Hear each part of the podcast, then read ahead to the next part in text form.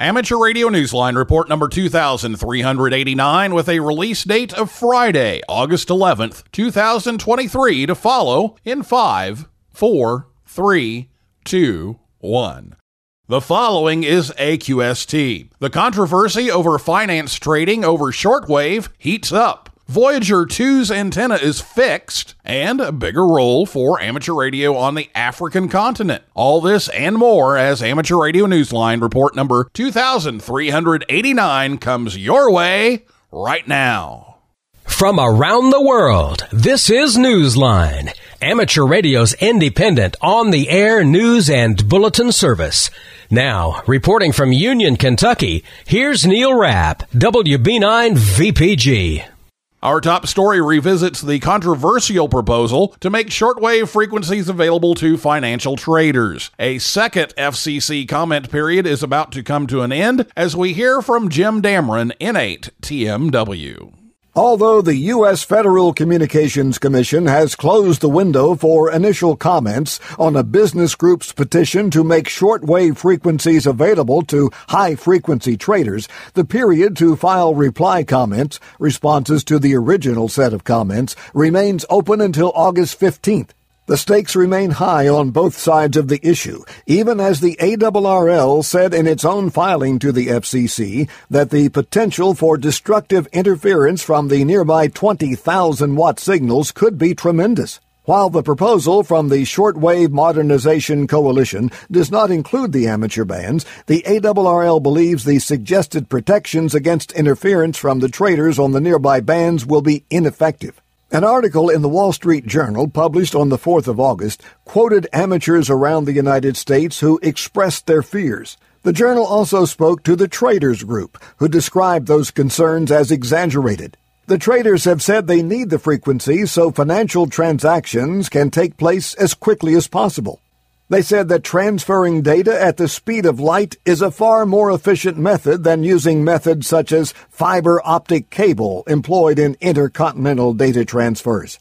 Some hams have also expressed concern that if this petition succeeds, it will open the door for future petitions seeking trader access for parts of the spectrum presently used by hams. The traders group has said it has no interest in the amateur frequencies, however. As the days ticked down to the reply comment deadline, the FCC told the Wall Street Journal, We appreciate the importance of amateur radio and make every effort to ensure spectrum uses do not interfere with each other. This is Jim Damron, N8 TMW. Two degrees of separation stood between NASA's Voyager 2 spacecraft and its ability to communicate with the Earth due to a faulty command in July that changed the critical orientation of its antenna, but now that's been fixed from a distance of more than 12 billion miles. Kent Peterson, KC0 DGY, has been following that story. It was a long shot, as long as the stretch of 12 billion miles. But NASA's Deep Space Network sent a command from its highest powered transmitter in Canberra, Australia, in an attempt to correct the two degree shift of the antenna that had knocked the space probe out of contact with the Earth last month. Their attempt worked. The space agency took a literal shot in the dark on Wednesday, August 2nd, but believed it was essential to reestablish communications with the probe, which was launched into interstellar space 46 years ago. The command traveled the distance, taking more than 18 hours to deliver its message. In another 18 and a half hours after that, NASA was celebrating its success. NASA compared the transmission to an interstellar shout, one that worked. The agency said in an update afterward that Voyager 2 had returned to normal operation, sending science and telemetry data as before. It is expected to remain on its intended trajectory. This is Kent Peterson, KC0 DGY. There is nothing quiet or low power about the enthusiasm that QRP operators have for this challenging mode. In fact, the love of QRP is what's powering the revival of one relatively inactive QRP club in the United States. Here's Sel Embee KB3 TZD with the details. It's been a while since the New Jersey QRP Club has been operating at full power. The club, that is, not the hams themselves, who prefer to transmit with the traditional settings of 5 watts or less. The club's NJQRP Skeeter Hunt, a popular QRP activity, has remained active even after the club itself went dormant in 2016. Now there's an ongoing effort to bring new life into the beloved old club, which hit its stride among QRP clubs in the early 2000s. Old and new members have begun gathering on a newly created Facebook page for the club, and a groups.io mailing list is providing a place for an introduction of members and exchange of ideas. If you are an avid QRP operator or want to explore the experience with like minded hams, begin by becoming a recipient of the club's email list. You can get on the list by sending an email to Larry, W2LJ, at W2LJQRP at gmail.com. You don't have to live in New Jersey to participate. This is Sel Embee, KB3 TZD. The hurricane season is still going strong in parts of the United States, and so is the need for control operators for the Hurricane Watch Net. Randy Sly, W4XJ, tells us how to get involved. As the Atlantic hurricane season enters its second month, Bobby Graves, KB5HAV, manager of the Hurricane WatchNet, is sending out a CQ for new net control operators. These operators are critical to the mission of providing ground truth weather reports for the National Hurricane Center in Miami. Bobby said he is especially looking for bilingual operators who are fluent in Spanish and English or French Creole and English, as many of the areas threatened by hurricanes speak those languages. Net control stations don't need to live in a hurricane endangered area. In fact, given propagation and safety, it is beneficial to live farther away. Not everyone who applies is accepted. New net control stations must also serve a probationary period under the supervision of the net training officer to learn the HWN operating procedures, tune their operating skills, and help remove any undesirable operating practices.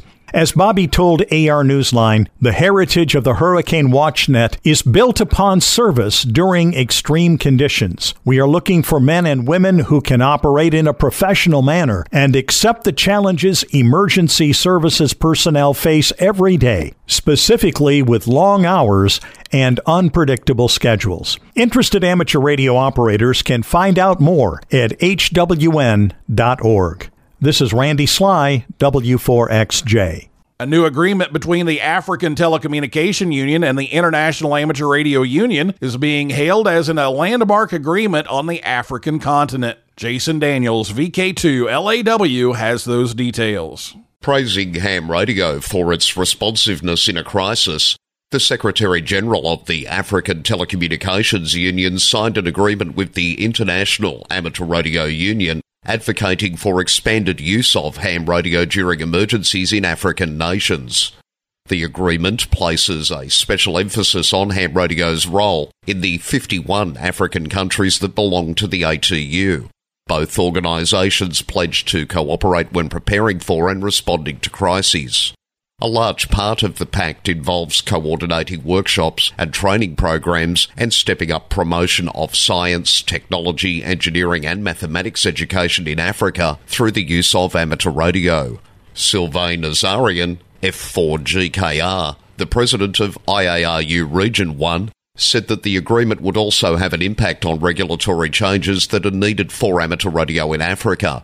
As he signed the pact, he told those in attendance, quote, this is our first step in initiating a collaborative approach that is keen to find solutions and to ensure a conducive environment for amateur radio operations in the region. End quote. This is Jason Daniels, VK2 LAW.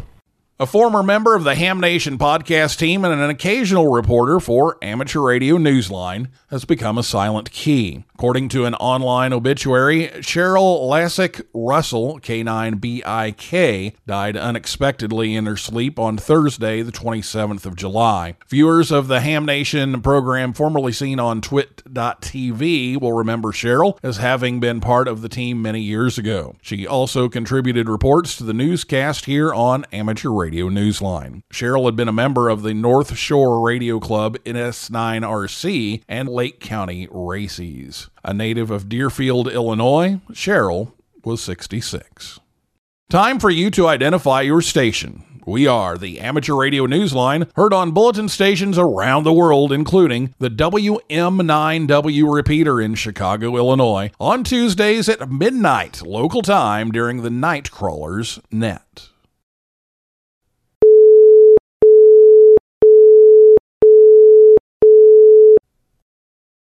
The Radio Society of Great Britain isn't changing the location's name to the National Radio and Amateur TV Center, but yes, visitors are seeing some very visible changes and a television screen in a new permanent display there. Amateur Radio TV has become the newest attraction at the National Radio Centre in Bletchley Park, where visitors can interact with a touchscreen and select signals to be received from the geostationary satellite QO100. The signals are being transmitted from the wideband segment. The television configuration was created with the help of the British Amateur Television Club, and it allows visitors to see the signals decoded and displayed on a large monitor. The satellite's wideband transponder has downlinks between 10491 MHz and 10498 MHz and uses horizontal polarization. The exhibit is part of a permanent display at the Radio Centre. The RSGB credits Justin G8YTZ with its design and for assisting the BATV Club with the configuration. This is Jeremy Boot G4NJH.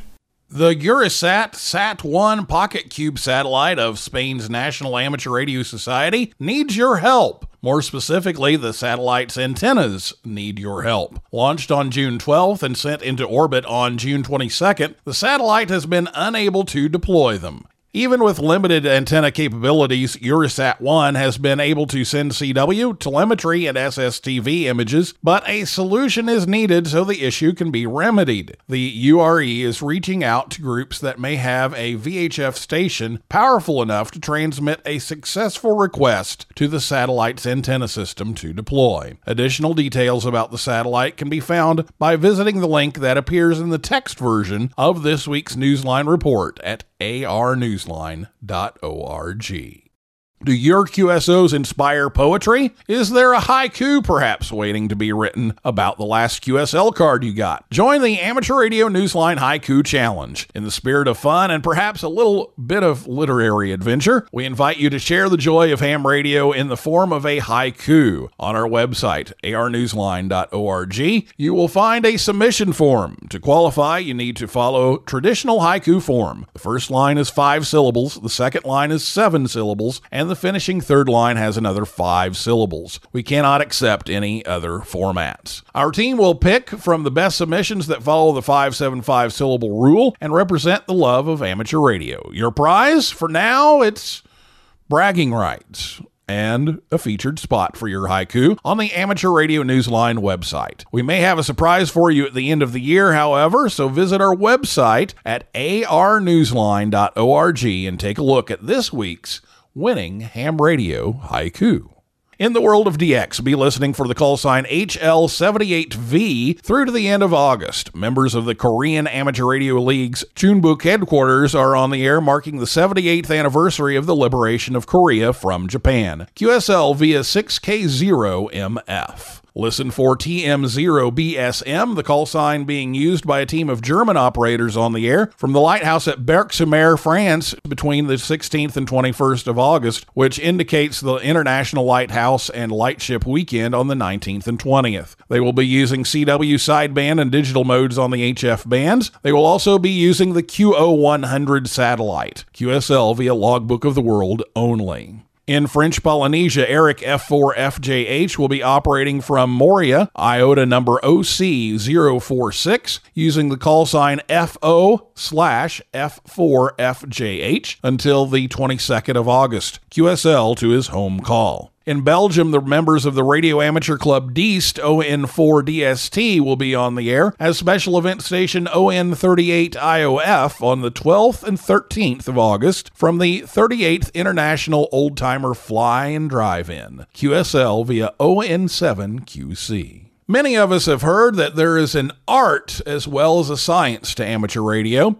For our final story this week, we explore the art side. It's a project by a radio amateur in Canada created with the support of the Canada Council for the Arts. Radio is an art form for Amanda Dawn Christie, VE9OHM, who has created a multimedia experience, a music and image duet of sorts, using research instruments at the HAARP Ionospheric Research Facility in Alaska. This mix of ionospheric audio and imagery, created with the help of air glow experiments, is a citizen science experiment to explore propagation. Amanda expects that when it gets on the air on Monday, August 14th at 0330 UTC, the one hour transmission will be well received. Indeed, the program known as Ghosts in the Air Glow is expected to be received and decoded by hams and shortwave listeners around the world using software defined radio.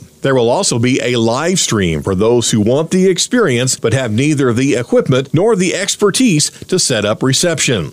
Amanda's website, ghostsintheairglow.space, gives minute by minute breakdowns of the various movements of the transmitted piece on various frequencies of the 9 megahertz band. The 10 segments contain propagation experiments, poetry readings, vocal performances, recordings of Arctic wolves, and a saxophone improvisation for starters. The website also gives information on how to download and install some of the free open source software that will permit slow scan TV and narrowband TV to be decoded in real time. You can also find earlier presentations of Ghosts in the Airglow archived online from 2019 and 2022. Find a link to the transmission schedule and frequencies in the text version of this week's newscast at arnewsline.org. Amanda says on her page on QRZ.com, quote, I make art with the electromagnetic spectrum, mostly with light and radio waves, end quote. Once again, the world will be looking and listening. This is Andy Morrison, K9AWM.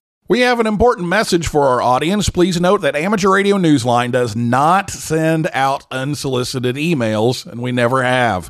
We only send specific responses to requests for contact submitted via the form on our website. If you have a piece of amateur radio news that you think Newsline would be interested in, send it on. We're not talking about advertising your club's upcoming Hamfest or field day participation, but something that's out of the ordinary. If so, send us a brief overview via the contact page at arnewsline.org. And if it's newsworthy and we'd like to cover it, we'll get back to you for more details. With thanks to Amateur Radio Daily, Associated Press, Bobby Graves, KB5HAV, British Amateur TV Club, Congdon Funeral Home, CQ Magazine, David Behar, K7DB, 425DX News, the FCC, Ghosts in the Air Glow website, George Dewar, VY2GF, IARU Region 1, NASA, Radio Society of Great Britain, shortwaveradio.de, space.com, Wall Street Journal, Washington Post, Wireless Institute of Australia, and you, our listeners. That's all from the Amateur Radio Newsline. We remind our listeners that Amateur Radio Newsline is an all volunteer, nonprofit organization that incurs expenses for its continued operation. If you wish to support us, please visit our website at arnewsline.org and know that we appreciate you all. We also remind our listeners that if you like our newscast, please leave us a five star rating wherever you subscribe to us. For now, with Caryn Eve Murray, KD2 GUT, at the news desk in New York, and our news team worldwide, I'm Neil Rapp, WB9VPG in Union, Kentucky, saying 7 3. And as always, we thank you for listening. Amateur Radio Newsline is copyright 2023, all rights reserved.